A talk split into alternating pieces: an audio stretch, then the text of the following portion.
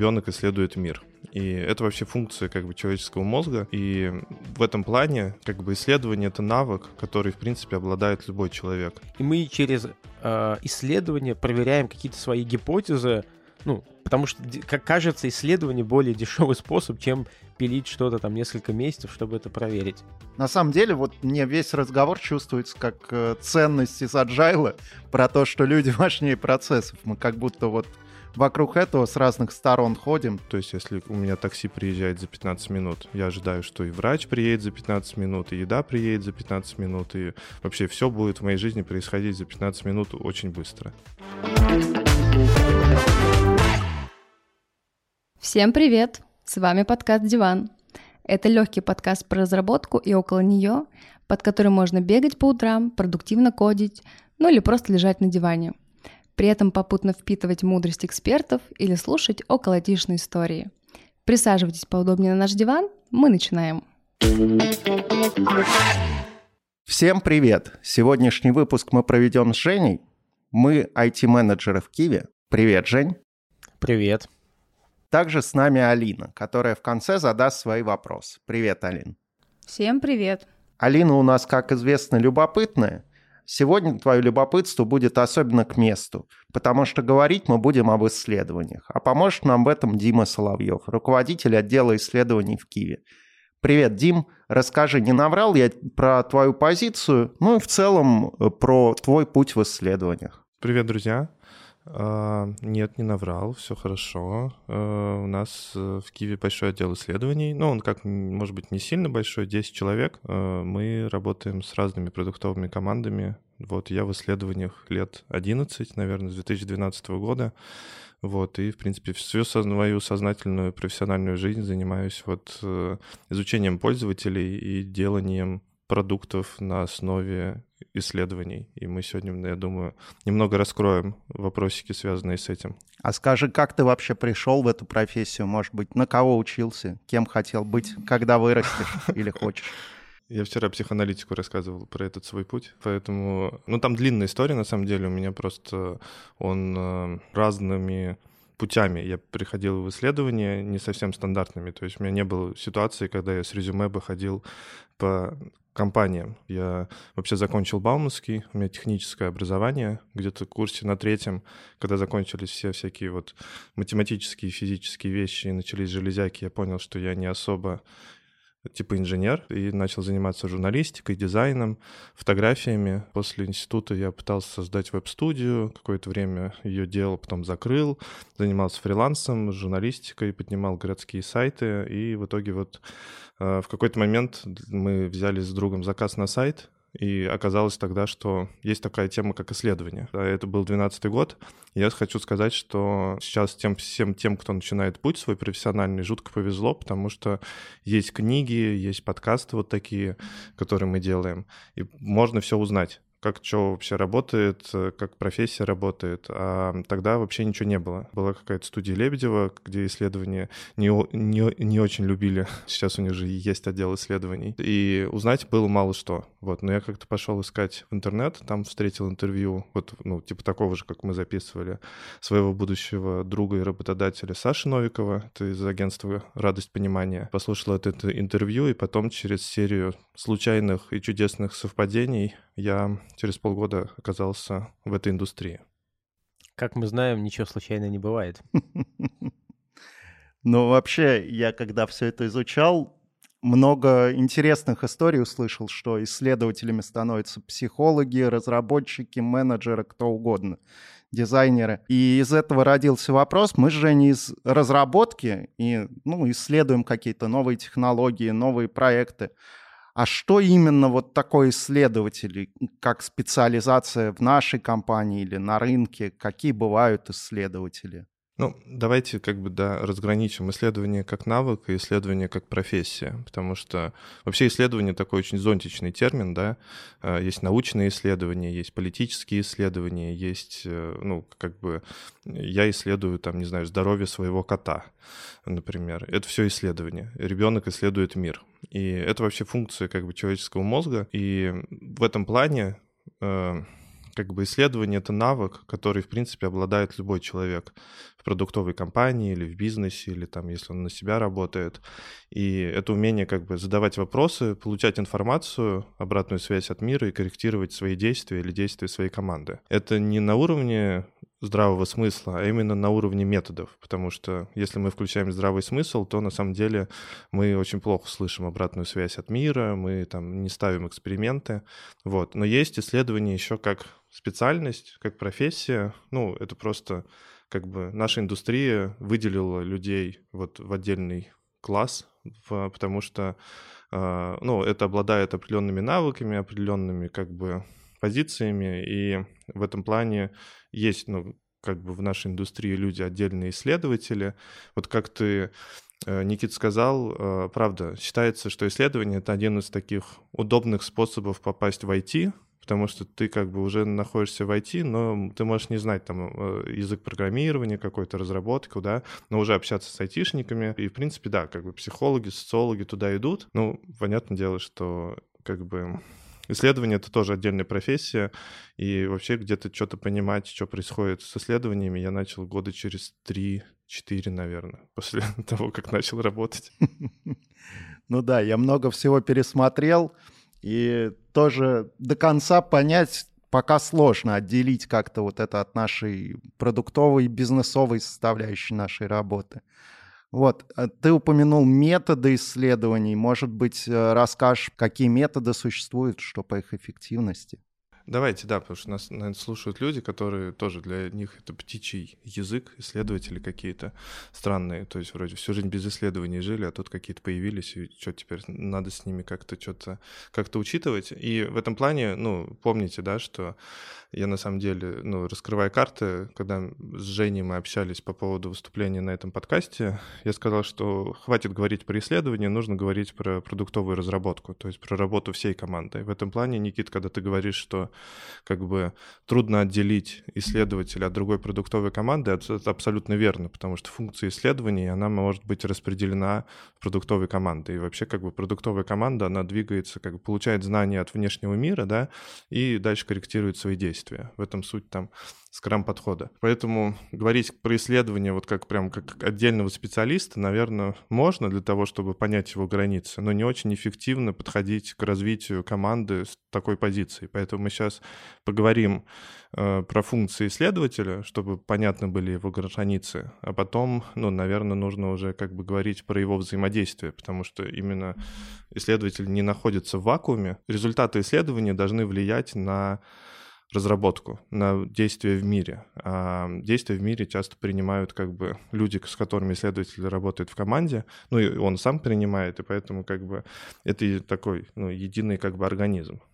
Вообще исследователь, а, когда мы объясняем, как бы, чем мы занимаемся, по сути, мы наш фокус там, чем мы отличаемся от аналитиков, наверное, мы фокусируемся больше на общении с пользователями, вот как-то исторически сложилось, что исследователи, они больше проводят интервью, фокус-групп, опросов. Вот, то есть мы общаемся вживую с пользователями. На основе вот этого, ну, понятное дело, что это не единственный метод. Э, мы еще делаем desk research, когда мы собираем открытые источники, мы делаем там тайного покупателя, когда ты пытаешься купить или воспользоваться товарами какими-то. Вообще эта индустрия появилась там в 40-е годы, после того, как э, в Германии начали выгонять евреев, и, ну, собственно, там нацизм начался, люди стали переезжать в Штаты, и в Штаты переехало много психоаналитиков, много психологов, и они начали переквалифицироваться на работу, на маркетинг, вот, и там появились первые институты Гэллопа, собственно, они вначале делали исследования для общественного мнения, ну, для политики и еще для маркетинга, и поэтому связь с психоанализом у исследований достаточно большая, и вся глубинное интервью — это, по сути, как бы попытка понять субъективный взгляд человека на то, ну, что он думает про товар, что он думает про твой продукт, купит он или не купит, какие у него представления об этом. Ну, а потом это трансформировалось в зависимости от трансформации типа индустрии. То есть индустрия говорила, какой у них вызов, а, то есть, например, вызов там, делать быстро продукты. И исследователи трансформировались для того, чтобы давать обратную связь от мира быстро и там, в, нужном, в нужном виде. Слушай, вот смотри, ты рассказываешь про интервью, больше такие вот качественные, если я не ошибаюсь, исследования. То есть, когда ты не на широкую аудиторию что-то изучаешь, а точечно. Правильно я понимаю, и, может быть, какие-то еще методы такие более количественного, что ли, характера? Давайте про задачи. Метод э, всегда можно подобрать если человек понимает, зачем и как будет использовано исследование, а это самое главное, э, самое лучшее исследование, когда ты понимаешь, зачем и как будут использованы результаты, и кем они будут применяться, и как они будут применяться, а, то метод уже можно подобрать. Мы вообще отвечаем там на три главных вопроса. Первый вопрос — кто наш пользователь? А, это, наверное, суть продуктового подхода, потому что продуктовый подход э, построен так, что ты как бы фокусируешься на пользователя, пытаешься удовлетворить его потребности и как бы ориентируешься на метрики, которые связаны там на действием пользователя в продукте. То есть ты выбираешь какую-то метрику северной звезды, декомпозируешь ее, строишь дерево метрик, но эти метрики, они как бы показывают, как пользователь действует в, в, в продукте, именно пользователь, не стейкхолдер, там регулятор какой-нибудь, а весь продуктовый подход, на, он а, как бы клиентоцентричен. Вот, и дальше на самом деле ты а, для того, чтобы всю компанию сориентировать на пользователя, ты должен его понимать.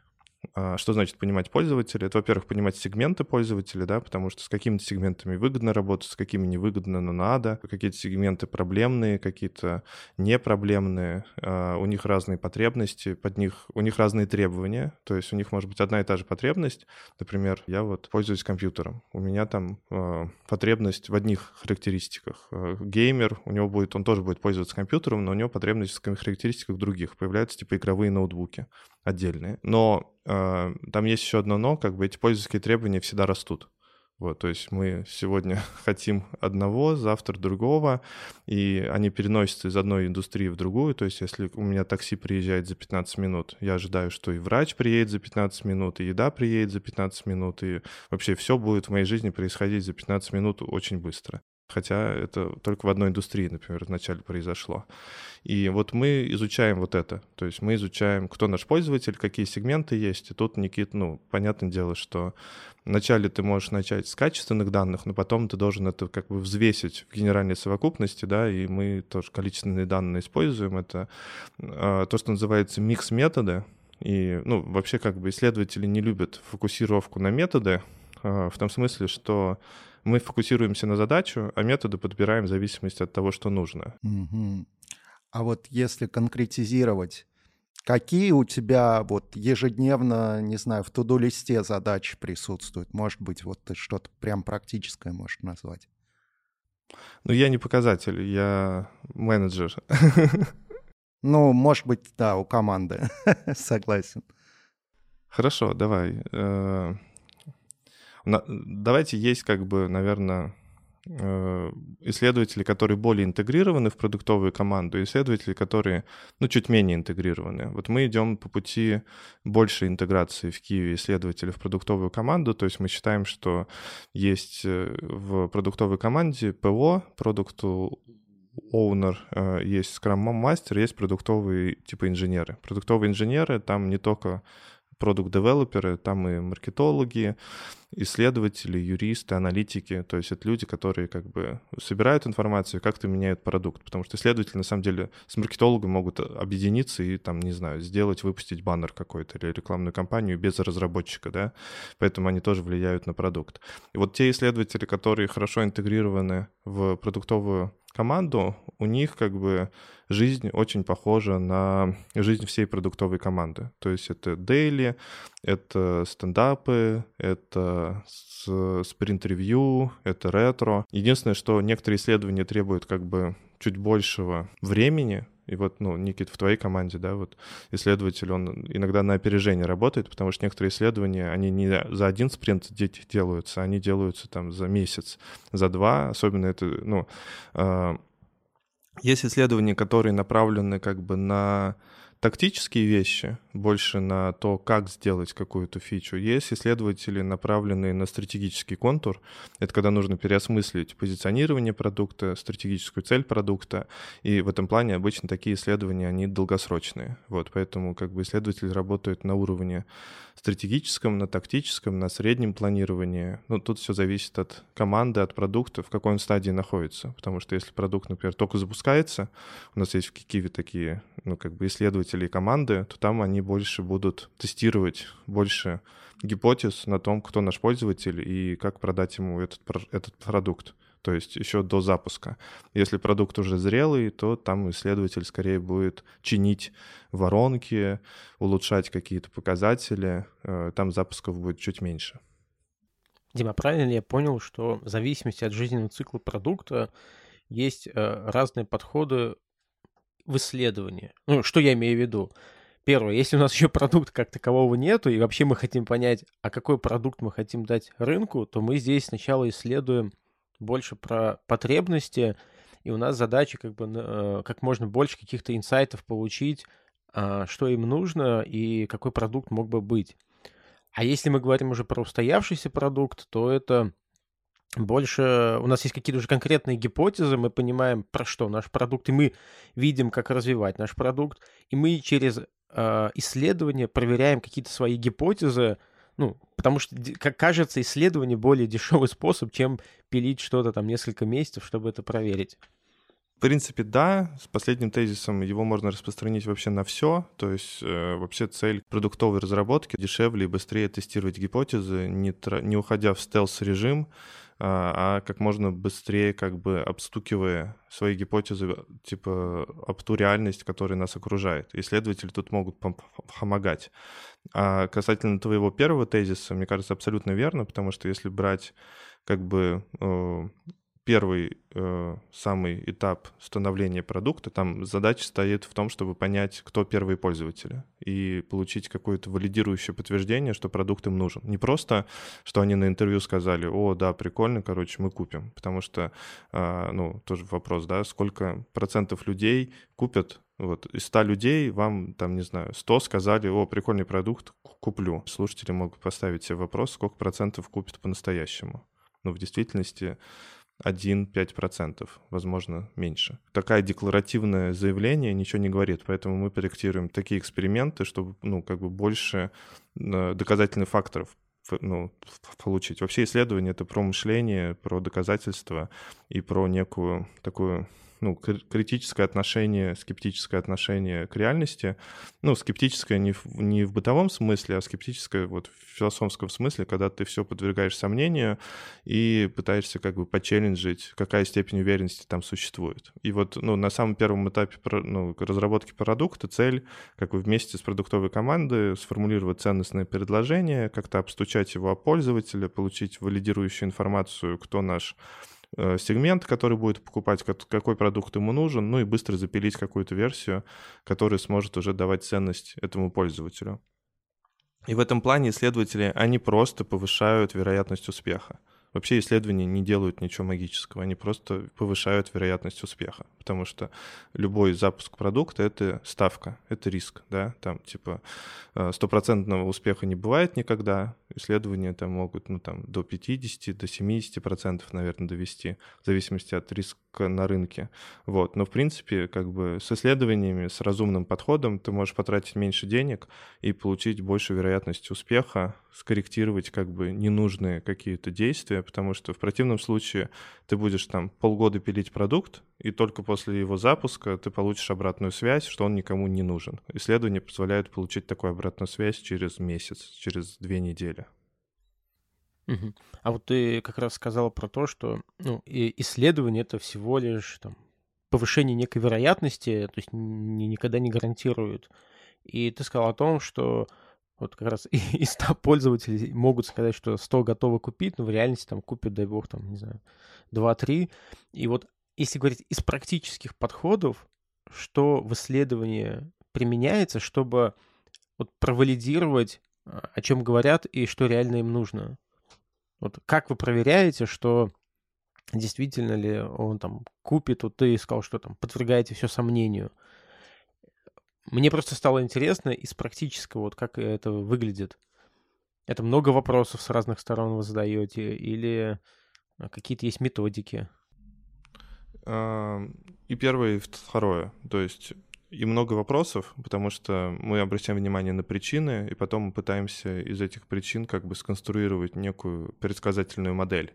То есть, например, если э, человек говорит, да, я вообще там хочу в фитнес-клуб сходить, но в прошлом он вообще ничего не сделал для того, чтобы каким-то способом, э, там, не знаю, даже купить гантели, да, и позаниматься дома, то вероятность того, что он сделает это в ближайшее время, крайне мала. Если он уже делает какие-то попытки, там, он, не знаю, говорит, я там начал подниматься там на пятый этаж самостоятельно, там купил гантели, вот сейчас скоро уже готов карточку купить, или там с женой мы говорим про это, то вероятно, ну, как бы вероятность повышается, хотя не, нет никогда стопроцентной вероятности. Человеческий мозг, он может обманывать сам себя. Но вот мы в этом плане, ну вот как Никита говорил, психологи такие, да, немного, мы пытаемся понять, как бы, мы, ну, мы вообще думаем про human behavior, про человеческое поведение, про изменения, и, ну, на основе длительного, как бы, общения с пользователем примерно понимаем, как бы, где пользователь сам себя обманывает, люди вообще обма- обманываться рады, вот, где он социально желательные ответы говорит, и, ну,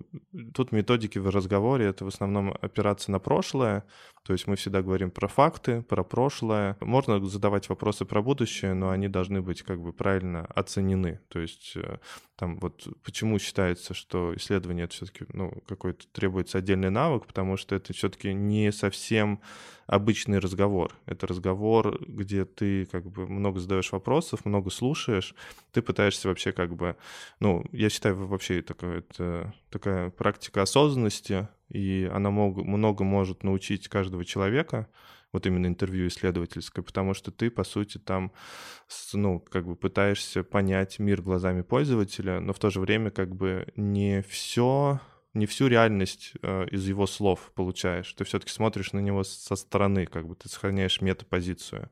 Вот. И одновременно как бы доверяешь ему, и одновременно в критической позиции находишься.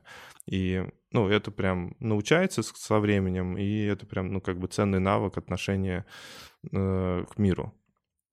Есть конкретные прям методики, вот связанные с, с продажами, если мы говорим про то, там, э, купит продукт пользователь или нет, мы часто проектируем эксперименты таким способом, чтобы пользователю нужно будет было сделать какое-то действие, которое бы подтверждало его желание. Э, то есть если пользователь затрачивает какие-то усилия на то, чтобы получить этот продукт, то вероятность того, что он в реальности его купит и потратит деньги на него, она растет. Это может быть какие-то предпродажи, когда ты просишь пользователя, ну, как бы вот, как Ваня Замесин говорит, там, пользователь должен сделать какое-то не очень удобное действие. То есть он должен затратить ресурсы какие-то. То есть, например, э, ну, что это может быть? Там человек подписывает какой-то документ э, с личными данными, да, где он подтверждает, что он там, не знаю, хочет войти в тестовую группу. Он, э, не знаю, если психолог отдает какие-то свои часы э, на то, чтобы там э, компания, ну, ими овладела, вот. Э, ну, то есть, если, например, компания там по поиску психотерапевтов, он может залог какой-то дать то есть, ну, типа деньги. Потом мы эти деньги вернем, вот, но если пользователь уже с ними расстался, то есть ты получил какую-то оплату, это уже хорошо. Но по сути ты, весь смысл исследования, исследование — это мини-эксперимент, любое исследование, даже опрос. Ты всегда задаешь вопросом, какую реальность ты моделируешь, вот, при каких условиях, и ты как бы пытаешься приблизить реальность эксперимента к реальности в реальном мире. То есть если в реальном мире человек приходит в магазин и расстается со своими деньгами, то ты должен как бы приблизиться к этой реальности в каком-то виде в эксперименте, чтобы получить достоверность. Дим, э, ты до этого сказал, что хватит говорить про исследователей в вакууме, а нужно говорить про продуктовую культуру. А, поделись, а что это значит? Какую мысль ты хотел бы донести вот этой фразой «продуктовая культура»?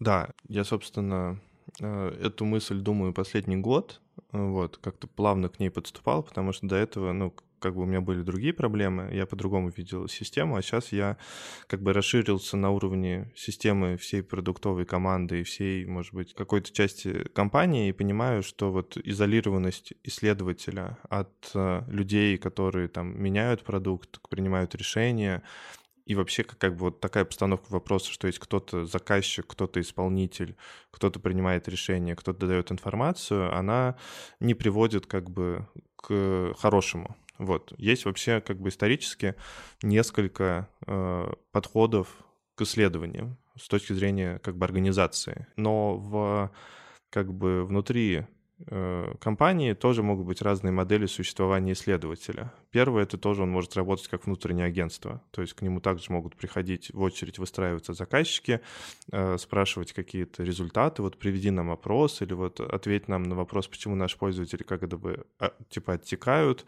Э, исследователь берет эту задачу, там два месяца ее делает, приносит ответ какой-то. Это все не очень хорошая практика, потому что мы как бы разводим Э, этап принятия решений, этап исследований, сбора данных, а вообще они должны быть сильно интегрированы. И мы пришли к тому, что ну, исследователь должен быть частью команды, и вот если системно на это смотреть, это на самом деле самый главный, наверное, как бы поинт для роста вообще команды э, и для удовлетворенности людей в том числе, которые в ней работают. Давайте вот, ну, сейчас посмотрим с точки зрения исследователя. Я, например, развиваю исследователя, исследователь, там, моя цель, чтобы исследователь хорошо делал исследования, да.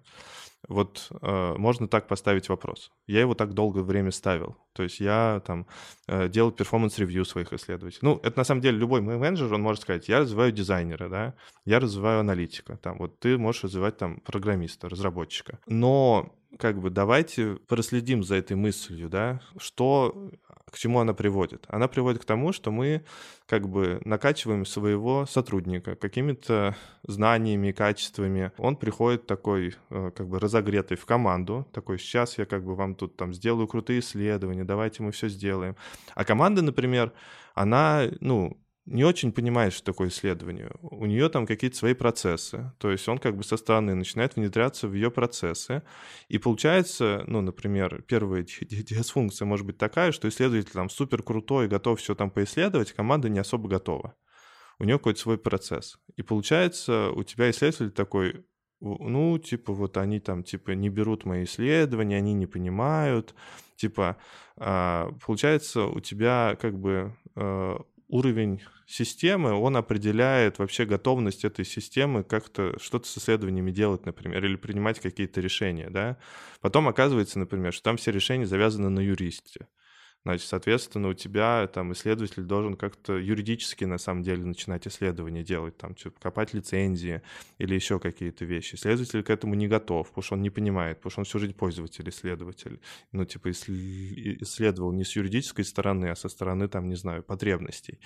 И, собственно, а, когда мы работаем как часть команды, мы слышим друг друга, мы работаем в едином процессе, мы не разделяем discovery и, и, и delivery, исследователь — это просто как бы одна из функций этой команды, которая позволяет как бы едино смотреть на пользователя, смотреть на изменения метрик, и ну, он как бы даже свои навыки э, распространяет в команду, то есть он всех таскает на интервью. Если команда занята, он там сам делает интервью, но делает как бы э, эту информацию более доступной. И э, вот в таком случае вот мы сейчас как бы функциональными лидами в Киеве, то есть это ну, менеджеры дизайна, исследований, маркетинга, скрам, аналитики, э, мы смотрим не на отдельных людей в команде, а на всю команду и пытаемся составить модель зрелости команды, э, потому что вот эта модель зрелости, она показывает, какие функции и дисфункции команды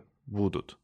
Ну, то есть, например, это можно как про семью говорить, да, вот есть э, функциональная семья, есть, дис, есть, есть дисфункциональная семья. Функциональная семья — это где папа исполняет свои обязанности, мама свои, бабушка свои, и ребенок, собственно, растет довольным, да, как бы, и там, типа, без дисфункций. Дисфункциональная семья, например, когда там, не знаю, нет одного родителя, или один родитель не выполняет свои функции, или есть какой-то супер папа, который вот, ну, типа, супер исследователь, да, типа, он супер делает свои папские обязанности, но функции мамы, например, теряется, и ребенок растет, например, наоборот, в такой жесткой среде, как бы, где только там обратная связь от мира, и в этом плане вот нужно смотреть, ну, как бы на систему целиком, а не на отдельные ее части, тогда есть шанс, что э, производительность команды и ее как бы шустрость, скорость, и, ну, доставка инкремента до пользователя будет оптимизирована. А, слушай, Дима, это прям мне мысли очень сильно откликаются. И ты когда сейчас э, рассказывал это с точки зрения там исследователей, ну, да, через призму вот тема нашего исследования, я вижу отклик не только вот, э, как ты сейчас делишься там в исследованиях, а во многих областях. Вот мы даже недавно записывали выпуск «Как подружить там тестировщиков и разработчиков». И там очень тоже похожая концепция. Раньше была такая четкой грани. Вот там задача тестировщика — это там обеспечение и контроль качества, и все как бы там. Все остальное — это там не моя зона ответственности. Ну и вокруг этого это и выстраивалось развитие, да, там. А сейчас ну, как бы стали понимать, что на самом деле важнее это не просто выстраивать там контроль и качество, да, а внедрять культуру ответственности команды за общий результат и за продукт, который вы делаете. Ну, то есть, и это по факту, как бы, как я сейчас вот, мне почему откликается, про то, что, наверное, культура меняется в ту сторону, когда мы не просто там развиваем исследователи в вакууме, а когда, возможно, я не знаю, сейчас вот, может быть, продолжу свою мысль, а исследователи начинают учить исследовательскому мышлению всех участников команды. И то есть тогда, возможно, его вообще там роль меняется из просто провести исследование, прививать эту культуру и учить других мыслить пользователями, мыслить как бы потребностями. Да, но все сложнее, да? Давай, давайте разбираться. Мне кажется, что тут есть. А, тут есть э, такая вещь, как культура, да, о которой мы говорим. Команда, она, по сути, как бы доставляет какие-то инкременты что-то делает. Она работает в зоне неопределенности, она управляет каким-то сложным доменом, там, ну, не знаю, там финтех, например, да, где есть юридические всякие обвязки. И по сути, ну, мы говорим про проектный подход и про продуктовый подход. И мы как бы вот э, в культуру, наверное, вкладываем даже не сколько исследовательскую культуру, а сколько там есть продуктовая культура. Сложно определить, что это, много, да, там есть разных вопросов, но Условно говоря, это подход, где вот центр, в центре стоит пользователь, все отделы, все команды смотрят на него, ну, потому что, на самом деле, например, э, если там не в, в центре не пользователь, а твои как бы метрики отдела, то ты занимаешься локальной оптимизацией. Например, антифрод, если он думает не про пользователя, а про количество там фрода или блокировок, которые он э, как бы пропускает или не пропускает, то решение его задачи — это просто всех заблокировать, да? То есть все прекрасно. Фрода не нету точно, 100%. Вот. А разбираться, кто там фродер, кто не фродер, это уже сложно. Во-вторых, есть как бы все-таки ограничения специалистов у нас какие-то, да, мы не можем э, уровень сложности всей системы как бы носить на собственной коже постоянно. Вот, у нас все-таки есть как бы ограниченный. Вот продукт в этой системе, например, он один из таких высоконагруженных как бы элементов ну, у нас в компании, например, продукты, продуктовые менеджеры, они высоко нагружены, потому что они несут много контекста, они замыкают много на себе, и мы в том числе пытаемся их разгрузить. И вот продуктовая культура в том числе направлена на то, чтобы вот эта ответственность, она распределялась по команде, потому что часто бывает так, что продукт за все ответственный, да, ну, там, я не, не знаю, он не получит премию, если продукт не заработает деньги. Он понимает, что он крайний в каких-то ситуациях, ему решать. И тут еще вопрос, как эту ответственность распределить, да, а, почему люди ее берут и не берут, что такое вообще ответственность. Но как бы есть вот еще некий такой софт, как бы элемент, да, когда мы э, все одинаково знаем пользователя, то, что мы называем продукт сенсом. Продукт Sense — это, ну, с одной стороны, это конференция, которую Юра Авдеев ведет, а, а с другой стороны, это не конференция, а такой термин в западной культуре, как чувство продукта. Оно складывается из того, что а, наше когнитивное понимание пользователей, то есть насколько мы знаем пользователей, если мы долго с ними говорили, мы примерно понимаем, как они себя ведут, э, потому что часто мы многие решения принимаем без исследования, да, вот дизайнер сидит, разрабатывает какой-то дизайн страницы новый, но у него нет возможности про каждую деталь как бы проводить отдельные исследования. Он принимает решение на ходу, но он принимает решение, исходя из своего знания этого пользователя. Если он раньше много ходил на интервью, много читал исследований, понимает, как пользователь думает. Он понимает, например, что тут он разрабатывает для мигрантов, и тут нужно более простой интерфейс, а тут, например, какой-то профессионал будет пользоваться, поэтому можно как бы добавить функций, сделать ему более как бы синтезатор какой-то там такой, много управляющих палочек. И, ну, еще Product Sense там складывается из вот когнитивной эмпатии, понимания пользователя, из знания продукта, ну, из креативного мышления какого-то. Вот э, продуктовая культура, она может вообще повышать Product Sense в команде, и исследователь тоже может на это работать. Ну, и вот как ты, Жень, сказал, да, то есть чтобы он продвигал эту культуру на команду, чтобы люди имели как бы... У нас у каждого функционального специалиста есть свое предназначение. То есть э, у нас достаточно плоская организация в Киеве.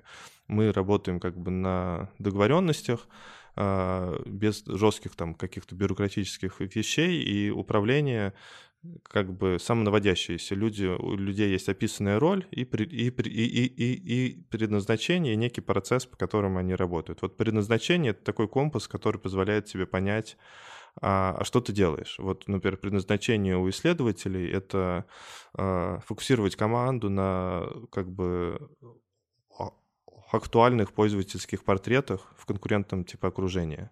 Что это значит? Это значит, что портреты пользовательские ты должен фокусировать как бы на них, на пользователе. Они должны быть э, своевременно. То есть, если что-то на рынке поменялось, ты должен как бы поменять знания о пользователях. Ну и пользователь существует тоже не в вакууме, их пользовательский опыт существует как бы э, вместе с конкурентами, то есть они могут уйти от твоего продукта к другим, поэтому ты даже, ну, как бы конкурентов должен знать. Вот э, исследователь, по сути, все свои действия делает вот для вот этого. Он может челленджить команду, когда она зарылась, он может, наоборот, как бы приподнимать команду э, куда-то э, в сегменты, вот, он может опускать команду в пользовательский опыт гл- глубже. Там у аналитика предназначение там фокусировать команду на инсайты из данных. Вот. И, собственно, главное, чтобы как бы люди еще, опять же, не в вакууме это предназначение делали, а в неком едином продуктовом процессе. Ну вот если эту историю немножко завернуть, а вот правильно ли я понимаю? На самом деле, вот мне весь разговор чувствуется как э, ценность из agile про то, что люди важнее процессов. Мы как будто вот вокруг этого с разных сторон ходим. То есть э, исследователь должен помогать команде, ну и команда в каком-то виде там каждая функциональная роль помогает другой. Вот и вся история. Правильно ли я понимаю эту мысль? Коротко. Помогает что значит? Что помогает, способствует достижению целей продукта, цель, то есть э, достигнуть того, чтобы продукт был успешен, зарабатывал там деньги, приносил пользу пользователю. Ну, давайте с человеческим фактором. Часто ты мне мешать будешь. То есть ты будешь мне мешать, я буду делать свою работу, а ты будешь мне мешать и говорить, Дим, ну вот как бы ты опять как бы что-то рисуешь свое, вот подумай о пользователе, вот смотри, какой он у нас красивый. И в этом плане, как бы, может быть, продукту это помощь, да, но люди, ну, у них как бы уровень энергии выделяется, конечно же, потому что когда ты понимаешь, для кого ты делаешь продукт и как ты ну, его меняешь, ты освобождаешься от некоторых иллюзий, с одной стороны, с другой стороны, ты все-таки понимаешь, как опыт пользователя меняется и получаешь отдачу от своей работы, отдачу от коллег, а, но интенсивность работы повышается. Э, повышается ответственность, повышается необходимость принимать решения. Это на самом деле как бы, ну, э, тоже как бы такой затратный процесс. И проще вот всегда делать замкнуться как бы в своей нише и просто делать там, ни с кем не общаясь. Как бы коммуникация — это процесс э, обстукивания камней друг об друга, и э, команды строятся долго в этом плане там вот мы там общаемся со скрам-мастерами, они прям, у них есть план выстраивания команды, да, и они понимают, что хорошо слаженная команда — это прям ценность, потому что люди могут э, конфликтовать нормально, они могут понимать друг друга, они уже разговаривают на одном языке, и они сработались. А как бы в это нужно вкл- вкл- вкл- вкладываться. Значит, ты думаешь о долгосрочной работе сотрудника, о долгосрочной работе продукта.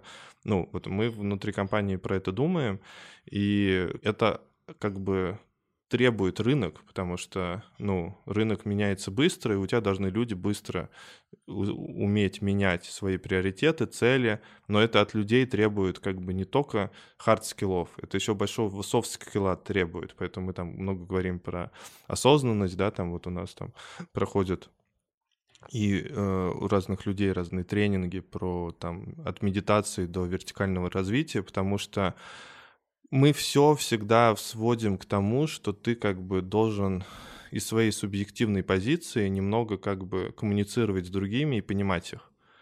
И в этом как бы понимании есть четкое понимание своих границ, своих ответственностей, но в то же время как бы готовность помочь, но в то же время вот это, ну, непростой процесс очень.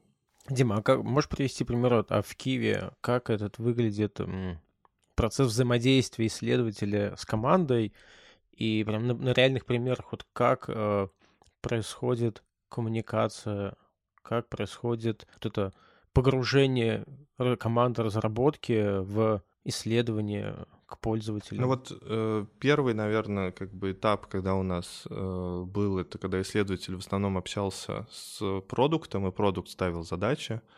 Потом ты увеличиваешь как бы количество участников на встрече до более широкого круга. И, собственно, например, вообще как бы важно, чтобы в команде был один бэклог.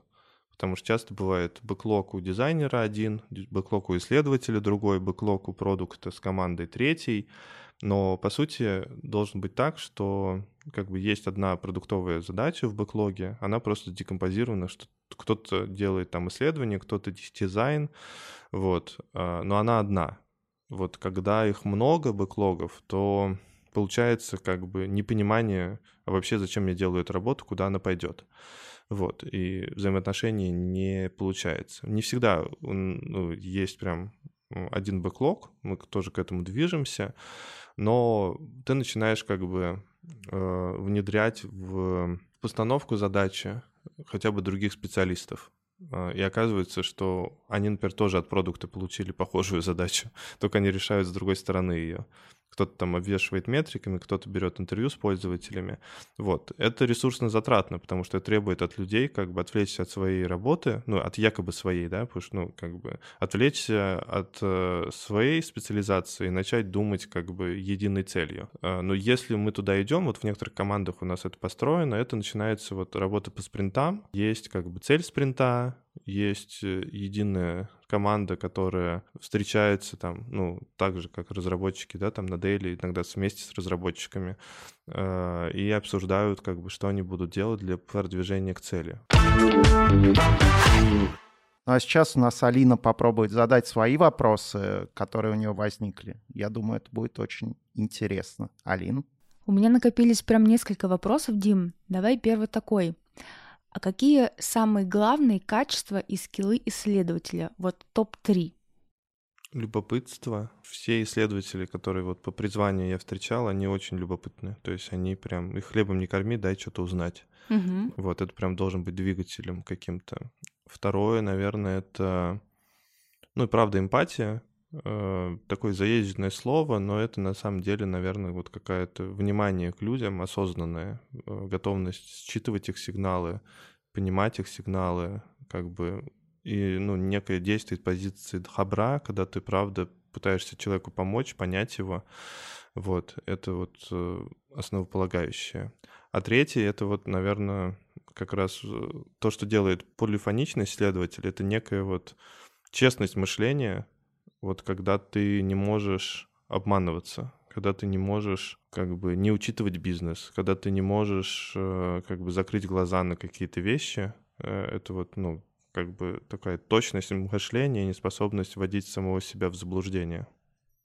Угу, интересно. И еще мне хотелось бы поговорить немножко побольше про примеры.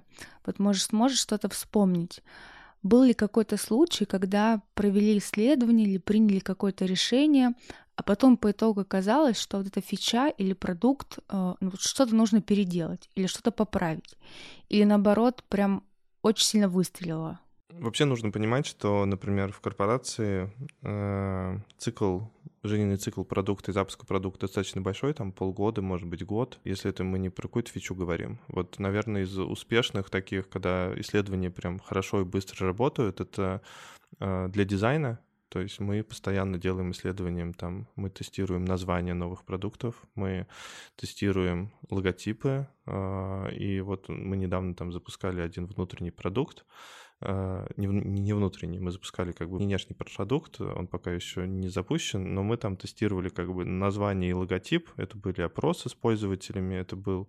И мы там с дизайнером прям, ну, как бы встречались каждые два дня, проектировали опрос, а, проектировали интервью, и вот там прям э, из нескольких вариантов по логотипу, названию, по результатам опроса мы прям командой выбрали конкретно типа 1. Это, наверное, такой хороший, быстрый вариант. Остальные исследования у нас, возможно, идут чуть более долгие циклы, потому что одно исследование заканчивается, начинается другое. Мы часто исследуем рынки. Ну, э, там были, например, исследования, когда мы э, пересаживали одних пользователей с одной версии продукта на другую, то есть нужно было переделывать, и нужно, ну, некая миграция э, там вот для клиентов Руслома, там, с устаревшей техники на новую, и нужно было вот как бы не просто скопировать, а понять, как, каких функций надо отказаться, какие функции нужно переделать, какие, на каких пользователей мы будем преимущественно влиять. Это такое более длительное исследование, потому что команда начинает понимать пользователей. И там, наверное, уже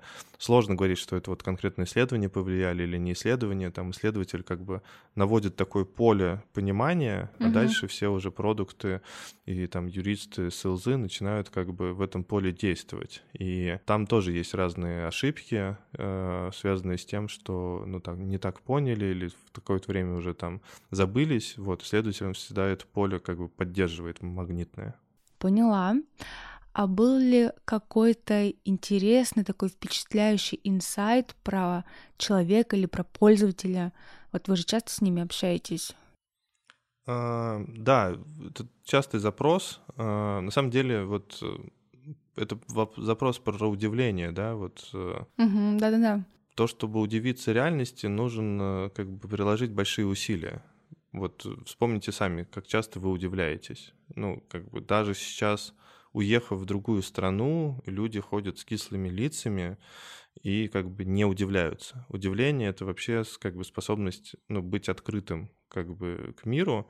И вот э, ну, с точки зрения там рационального мышления, удивление — это означает что? Что у тебя есть какая-то предсказательная модель в голове, и она нарушается. Но это значит, нужно это предсказательную в голове модель иметь. Как бы нужно э, представлять себе, что такое реальность, а не сидеть как бы на двух стульях и считать, ну и так можно, и так можно, потому что часто люди как бы все объясняют задним числом. Ты им приносишь исследования, такие, ну мы так и думали. Хотя на самом деле как бы они не думали вообще никак. И, ну, инсайты происходят практически на каждом исследовании, но просто это инсайты не из, не из уровня как бы типа, ой, мы сейчас прям какую-то новую тайну про человеческий род нашли. А это инсайты в конкретном контексте. То есть мы думали не так, а оказалось, что это так. Поэтому очень важно перед исследованием ставить ну, какие-то предсказания и гипотезы и понимать конкретно, например, подтвердились они или не подтвердились. Так мы начинаем четче мыслить. У нас есть хорошие инсайты там про деньги, потому что мы много говорим про деньги. И мы вообще понимаем, как люди к деньгам относятся и как они их чувствуют. То есть, например, они там разделяют эти деньги ментально в голове, и, например, у них есть деньги отдельно там на геймерские какие-то развлечения, э, деньги на беттинг и деньги там вот, которые они тратят на семью, на ребенка, там на ЖКХ. И часто даже в том числе как бы инструменты они используют для разного, там, например, э, такие классические банки вот для обычных каких-то трат бытовых, а вот кошельки, например, а, они больше для, для, для развлечений. И это некая такая психологическая, ментальная, когда ты просто хочется вот держать в разных, или там, например, деньги, которые ты получил официально на зарплате, ты тратишь на ЖКХ, а деньги, которые ты заработал как-то или выиграл, ты тратишь на, на развлечения. Я вот в первом случае себя сейчас узнала. Я тоже так распределяю. Так, хорошо. А как ты думаешь, будут ли существовать исследователи через 15 лет, например, и что они будут делать? Мы много сейчас говорим про искусственный интеллект, потому что, мне кажется, все разговоры про будущее сейчас должны говорить про вот эту основную потребительскую технологию сейчас. Про искусственный интеллект была э, презентация э, OpenAI, где они презентовали на Dev Day свои новые как бы обновления чата GPT, и они выкатили Store, э, где можно будет э, свои GPT делать, и это некая как бы конкурентная модель там приложением, стартапом, потому что, в принципе, ты можешь как бы на основе искусственного интеллекта делать, ну, собственный стартап просто в виде бота, который будет делать очень много вещей. И 15 лет, мне кажется, это прям большой промежуток мы говорили о том, что искусственный интеллект точно как бы изменит исследования. Вот, у меня есть отдельный курс, как бы, который мы с партнером Андреем Альшулером читаем как бы на внешнюю аудиторию про то, как применять искусственный интеллект в исследованиях, и уже сейчас там очень во многих как бы вещах э, ты используешь искусственный интеллект для, для генерации гипотез. Э, все равно ты обратную связь получаешь от мира, но, например, там э, есть даже решения, которые как бы где ты интервью можешь проводить не сам, а бот э, с искусственным интеллектом проводит с пользователем. И даже, ну, получается лучшие ответы больше, чем просто анкета. Ну, я в целом говорю, что исследований станет больше, но они станут хуже, но всем от этого будет только лучше. То есть в том смысле, что как бы э, у искусственного интеллекта есть такая штука, как э, он может, ну, вопрос, есть ли у тебя лучший человек рядом, который может дать тебе совет. То есть что означает? Часто, ну, как бы, например, я делаю какую-то задачу, и у меня нет рядом человека, у которого спросить этот совет. Но есть искусственный интеллект, который этот совет может хорошо дать. И вот не у всех есть рядом исследователь, который мог бы посоветовать. Если есть искусственный интеллект, и ты, в принципе, готов как бы с ним разговаривать и понимаешь, что исследования нужны, он может тебе хорошо направить. Вот. И но ты будешь это использовать не как профессионал. Как бы если бы с тобой работал профессионал, он бы тебя избавил от некоторых ошибок, как, так как ты будешь по некому самоучителю делать, да, но ты немного коряво сделаешь шкаф, как бы, не как профессиональный плотник, но это будет какой-то шкаф, он будет как-то работать. Может быть, он через два года развалится, ты сделаешь новый, но он уже будет приносить свою функцию. И в сумме будет полезнее, потому что шкафов будет больше. Это не избавит нас от э, заблуждений, наверное, только они увеличатся, возможно, даже. Но мне кажется, что ну, в сумме как бы люди начнут чуть больше принимать решения, потому что я вообще стою на позиции, что ну, чем больше информации, тем больше связей, тем, в принципе, мы растем как человечество. Интересная мысль. Слушай, ну и последний вопрос. Название нашего подкаста «Оно и про диван», на котором можно сидеть, и игрослов Dev — это разработка, и Диван тот самый избранный. И скажи, пожалуйста, а что в IT или в исследованиях тебя драйвит и вдохновляет? Ну, вообще вот эта исследовательская позиция, я говорю всегда о том, что она позволяет интереснее жить. И если ты, как бы неважно, профессиональный исследователь, не профессиональный исследователь, если ты попробовала вот этот вкус там, ну, самый простой э, вкус мышления исследователя — это на интервью, наверное, попробовать, когда ты, ну, не с сухой информацией из интернета работаешь, а вот ты общаешься с живым человеком, ты начинаешь понимать, как э, работает твое сознание, мышление, восприятие, как мы не видим вплотную какие-то вещи, как э, какие-то паттерны, которые мы как бы распознаем. Вот вы приезжаете в другую страну, и почему в другой стране интересно? Потому что там немного паттерны по-другому, да, сложились. Но через несколько дней в этой стране вы уже привыкаете ко всему. Вот я недавно был в Японии, она, правда, другая. Ну, то есть там очень много других паттернов. Ну, я под паттернами имею в виду и социальные взаимодействия, и культурное, и визуальное. Но даже к этому можно привыкнуть. Вот исследование — это, наверное, такая как бы колотушка, которая тебя постоянно пробуждает, и ты, в принципе, ну, можешь э, всегда быть вот а, это вопрос философии, да, вот кто такой философ? Философ — это человек, который находится между двух, двух полюсов, между мудрецом и хафистом. Мудрец, он считает, что он обладает мудростью, и все, как бы у него, он закрыт от обратной связи. То есть мудрец, он все, он как бы закостенел в своей мудрости, а, и он вещает, хотя мир уже поменялся. Софист, наоборот, он как бы считает, что мудростью нельзя обладать, он из-за этого очень сильно расстроен, он всегда в критической позиции. Исследователь, мне кажется, как философ, он посередине, как бы он э, тот человек, который обладает, не, не обладает мудростью, но обладает любовью к ней и всегда находится в движении, всегда стремится к, к ней. И самое главное, его это необладание мудростью, оно как бы не печалит его, оно его наоборот драйвит. И вот это стремление к нему, как бы, и готовность всегда как бы показать свое мышление наружу, начать размышлять вслух, быть открытым для критики, подставиться а, для того, чтобы команда смогла что-то придумать. А, ну, то есть это вот главные качества, мне кажется, которые, собственно, ну, такие основные ценности. Глубоко. Спасибо тебе большое. Сегодня была интересная беседа, но всему приходит конец, поэтому всем спасибо и время освобождать диван.